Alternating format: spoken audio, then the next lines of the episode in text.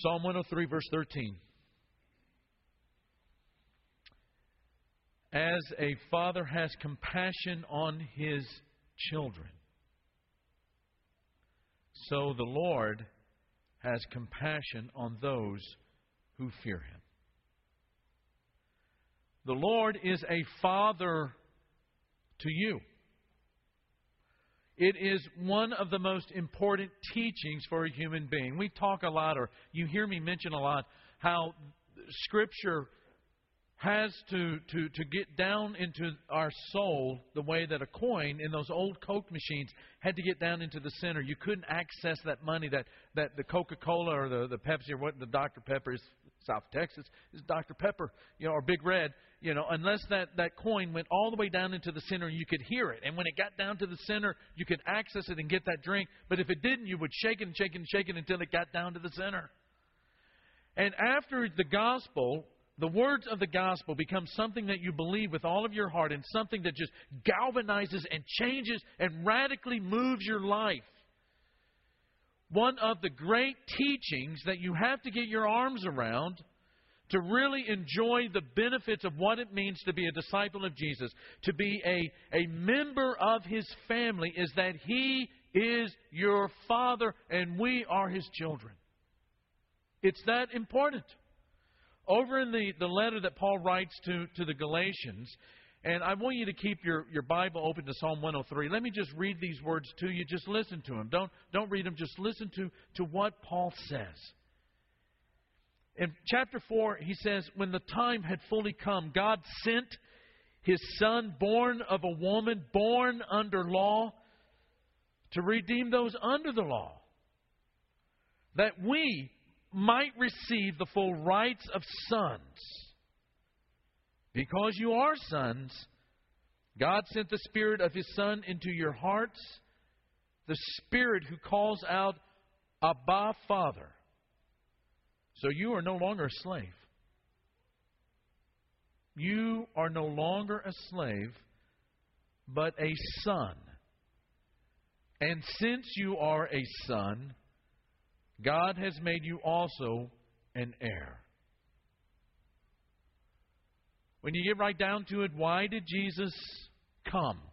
Why was Jesus born? Why did he live? Why did he die? The reason so that we could become the sons of God and that he could become our father. So that we could call God the creator of all things, not some impersonal name, but to refer to him as our father. That statement should never be commonplace for us. It should always fill us with wonderment. We should be amazed just at the mentioning of the fact that the most powerful, supreme being in the universe is a father to us in relationship. It should be so electrifying, my brothers and sisters, to know that in Jesus we are children of God. The question is is it? Are we bored with the gospel? Are we bored as disciples? In this psalm that, uh, that Bob read for us, I want us to notice that there are five things that it means for us to be children of God. The first is, is that we live in covenant with God. We live in covenant. Now, I, that doesn't really do anything for you, does it? We live in covenant. What in the world does that mean? But it is Covenant is one of the words in the text. Look at verse 18. And with those who keep his covenant and remember to obey his precepts. Now, one of the things that you hear a lot these days is that everyone is a son of God. Everybody is a son of God. Everybody is a child of God. Is that true? Well, the short answer is yes and no, but mainly no. There are two ways that you can define father, as you know. One is that you find your literal source of physical life in part from your father. Part of it comes from your mom, part of it comes from your father. And literally, a source of your physical life comes from a man who is called your father. And so we can speak of all humans, in a sense, as being sons of, of God or children of God by creation. He created us. So there is a sense in which, yes, we are a son of God. You'll remember over in Acts chapter 17 that Paul makes that very point. He says, while he's preaching in Athens to the unbelievers, he says, verse 29, Therefore, since we are God's offspring. But as you know, and I know, we, we all know together, there's more to being a father than just biology. Young man says, You were never a father to me. You were never a father to me. And the dad says, But you're my own flesh and blood. What do you mean I'm not your father? You were never a father to me. He further responds, But you, you, you never loved me. You were never there for me. I could never count on you. You were not a father to me. Maybe you've heard that kind of an exchange. Maybe you've even experienced that kind of exchange in your own relationships whatever the case, whether it's personal or, or it's extra personal in, in the sense that we, we hear it or see it or, or observe it in some other relationship, a, a, another father son relationship, it's sad to us. It's incredibly sad. It's very sad for a reason. The reason we know that the second definition of fatherhood to be more profound to us than the first. Fatherhood describes the kind of relationship with children that is marked by a certain kind of profound love. It's about an abiding relationship. And while the Bible speaks of humans being the offspring of God in one or two places, the overwhelming majority of the way that the Bible speaks about you and I being the children of God, of being sons of daughter and daughters of God, is in this second way. You are a child by salvation if you have entered into a covenantal relationship with Him. John says that to all who received Jesus, to those who believed in His name, He gave the right to become children of God. You know, it's only when you enter into a certain kind of relationship with God does He become your Father and you become His Son. And you will never have the enormous benefits of being a Son of God in this way until you enter into that kind of a covenantal relationship with Him. A covenantal relationship through faith in His Son. Verse 18 it's a covenant. He is not covenantal Father to everyone. But then, number two, we live in grace. Because He is our Father, we live in grace. Look again at the psalm. Look at verse 10. He does not treat us as our sins what? Deserve. He does not treat us as our sins deserve or repay us according to our iniquities. And then verse 12. As far as the east is from the west, so far has he removed our transgressions from us. We are sinners. We are saints and sinners. We still sin. We do iniquity. We have transgressions. There are acts of rebellion because our faith is not perfect. And in verse 14, we are dust, he says, which means that at times we're weak and we're pathetic. And yet, because God is a Father verses 17 and 18 from everlasting to everlasting, the Lord's love is with those who fear him, and his righteousness with their children's children, with those who keep his covenant and remember to obey his precepts. That means that God loves you in spite of your flaws and your sins and your shortcomings and rebellion because you are His Son. Now, quite frankly, uh, you, know, truth be known, this is one of the most incredibly fundamental things for us to realize in this relationship that we have with God as Father. Now, nearly all of us here have had some kind, maybe all of us have had some kind of a relationship with a boss. When you relate to a boss, it might be a cordial relationship. You know, you might call him sir or doctor or whatever it might be, but when it's just you and him, you may call him by his first name. It might be a cordial relationship that stays positive for a long period of time. It stays positive, though, as long as you're performing. If you do not perform, if you fail uh, fail again, if you cost the company money, if you lose the company money and prestige and cost the company its integrity, and it's bottom line, then the relationship is over. What is one of the most famous lines that Donald Trump is famous for saying? You are fired. You have to perform. But with a father, it's different. What happens to a father whose son or daughter begins to derail a little bit and get off track?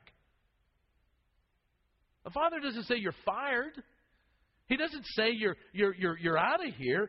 The relationship, if anything, intensifies. The father has his eyes on that child even more. The father's heart is engaged, even more engaged. Why? Because of love, because of affection, because of what it means to be in a proper father son relationship. It's because of love, and that means everything.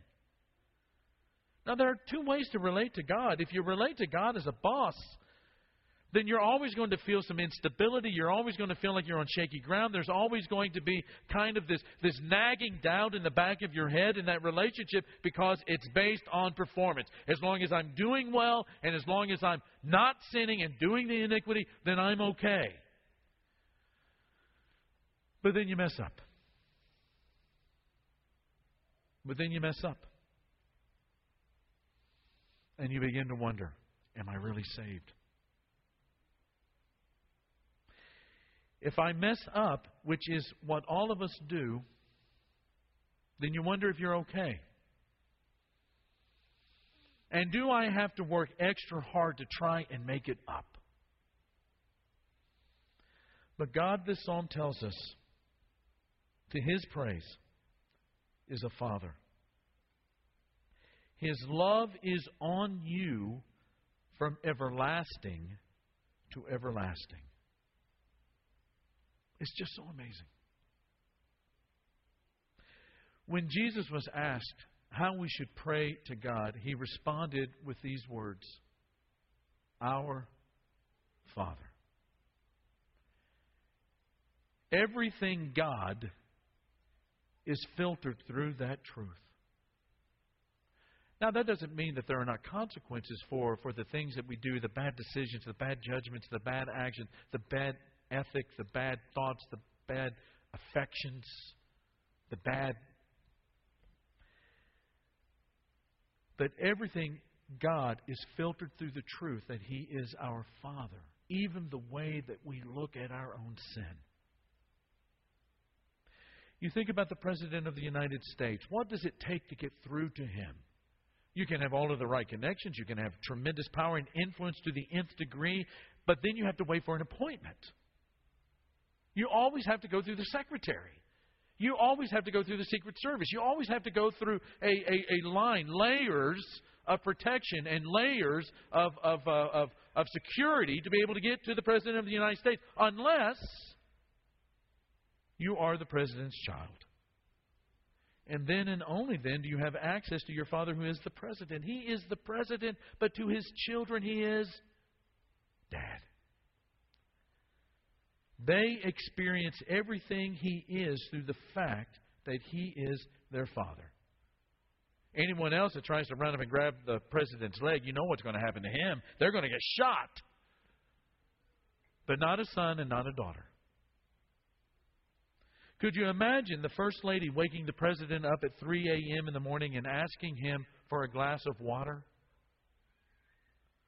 But what if the president's kid wakes up crying from a nightmare or needs a glass of water? No one gets the attention of the president like his kids. And Jesus has this, this profound audacity to say that this is the way that we relate to God and God relates to us. Infinite holiness and infinite power. The supreme value of the entire universe with open arms to embrace you even at three in the morning. His love is on you from everlasting to everlasting to everlasting. The third thing is we, we live in confidence when there are bad things that happen. We live in confidence even when there are terrible, profoundly bad things that happen in this life. Here are three amazing verses from this psalm verse 8, verse 9, verse 10. The Lord is compassionate and gracious, slow to anger, abounding in love. He will not always accuse, nor will he harbor his anger forever. He does not treat us as our sins deserve or repay us according to our iniquities. You know, even though God is your Father, He will still get angry. And the reason that He gets angry is because He loves you.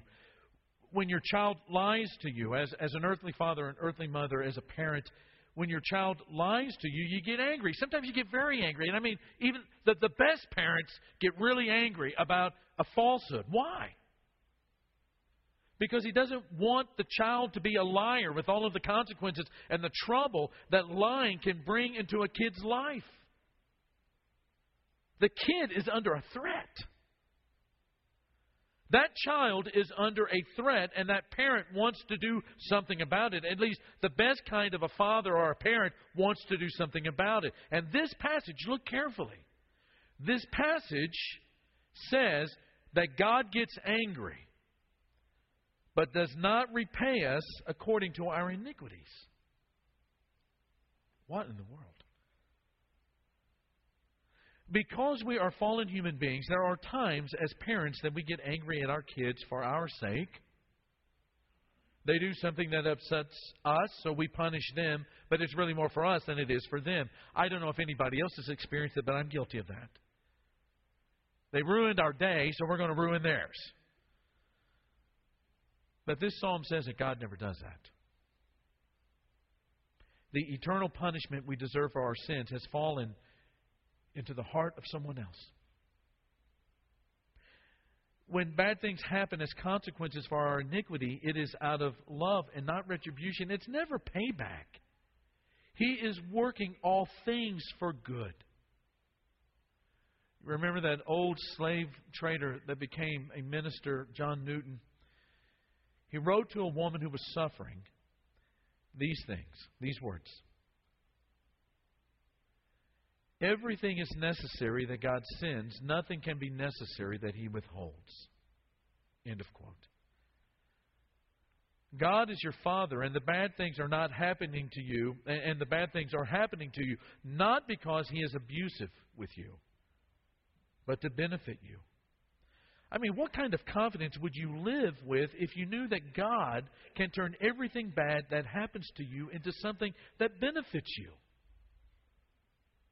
Everything terrible that might happen to you in this life, God can make it into something that blesses you and benefits you. I mean, think about it for just a minute. When your earthly father punished you, maybe even spanked you, I mean, think about it. When your earthly father punished you, even spanked you, did you ever think that he hated you, that he was abandoning you or disowning you? I mean, I never did. I didn't like it very much. But even after he spanked me, all I wanted as a five year old was to run into his arms.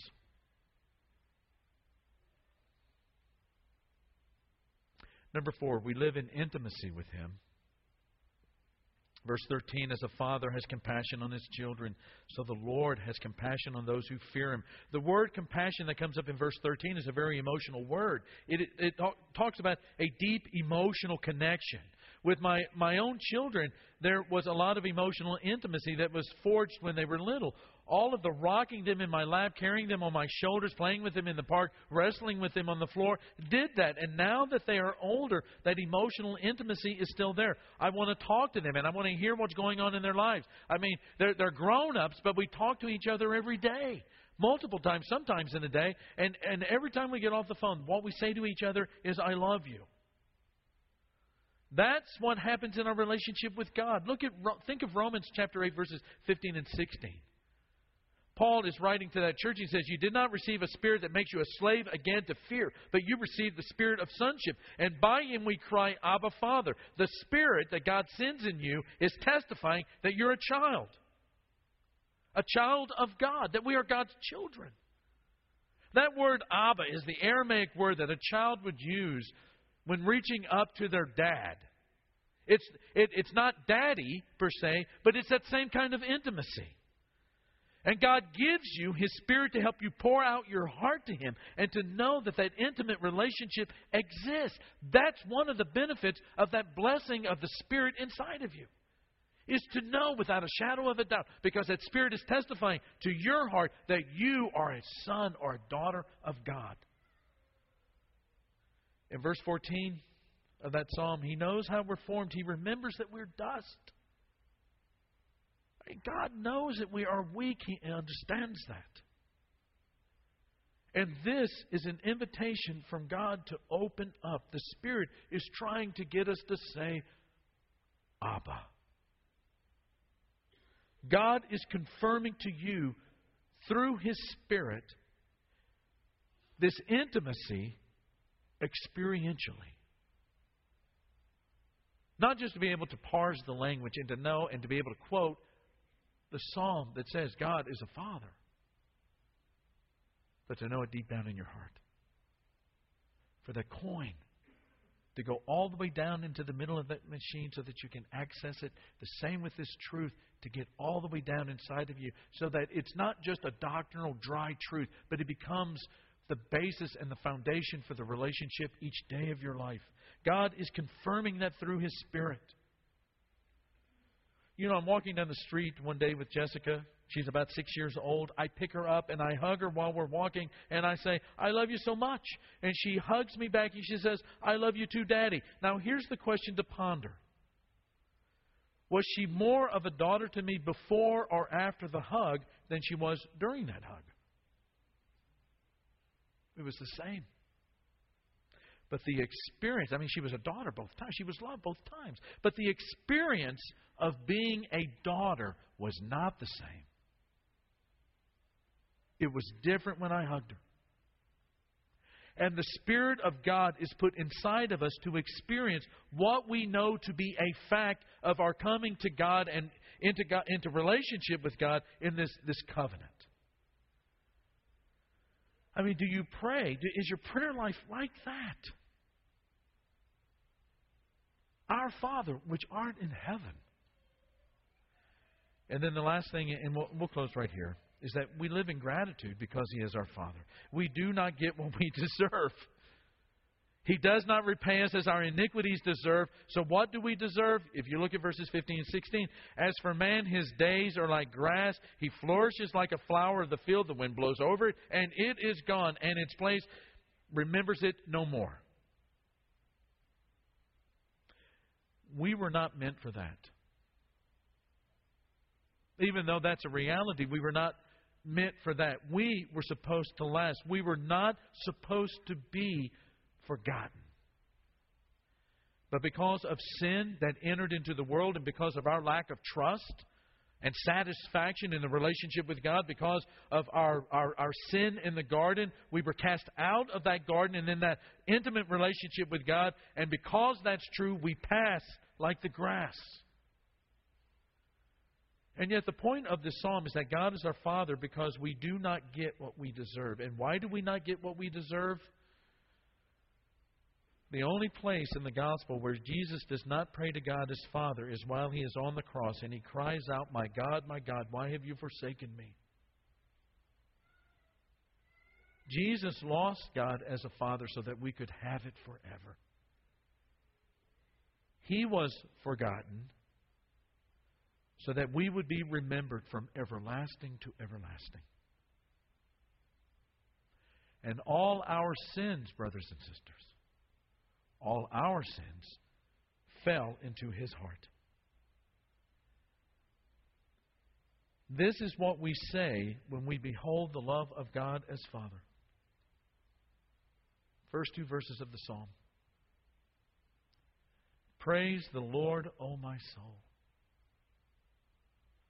All my inmost being, praise his holy name. Praise the Lord, O my soul, and forget not all his benefits. You know what the psalmist is doing right there? The psalmist is, is talking to himself.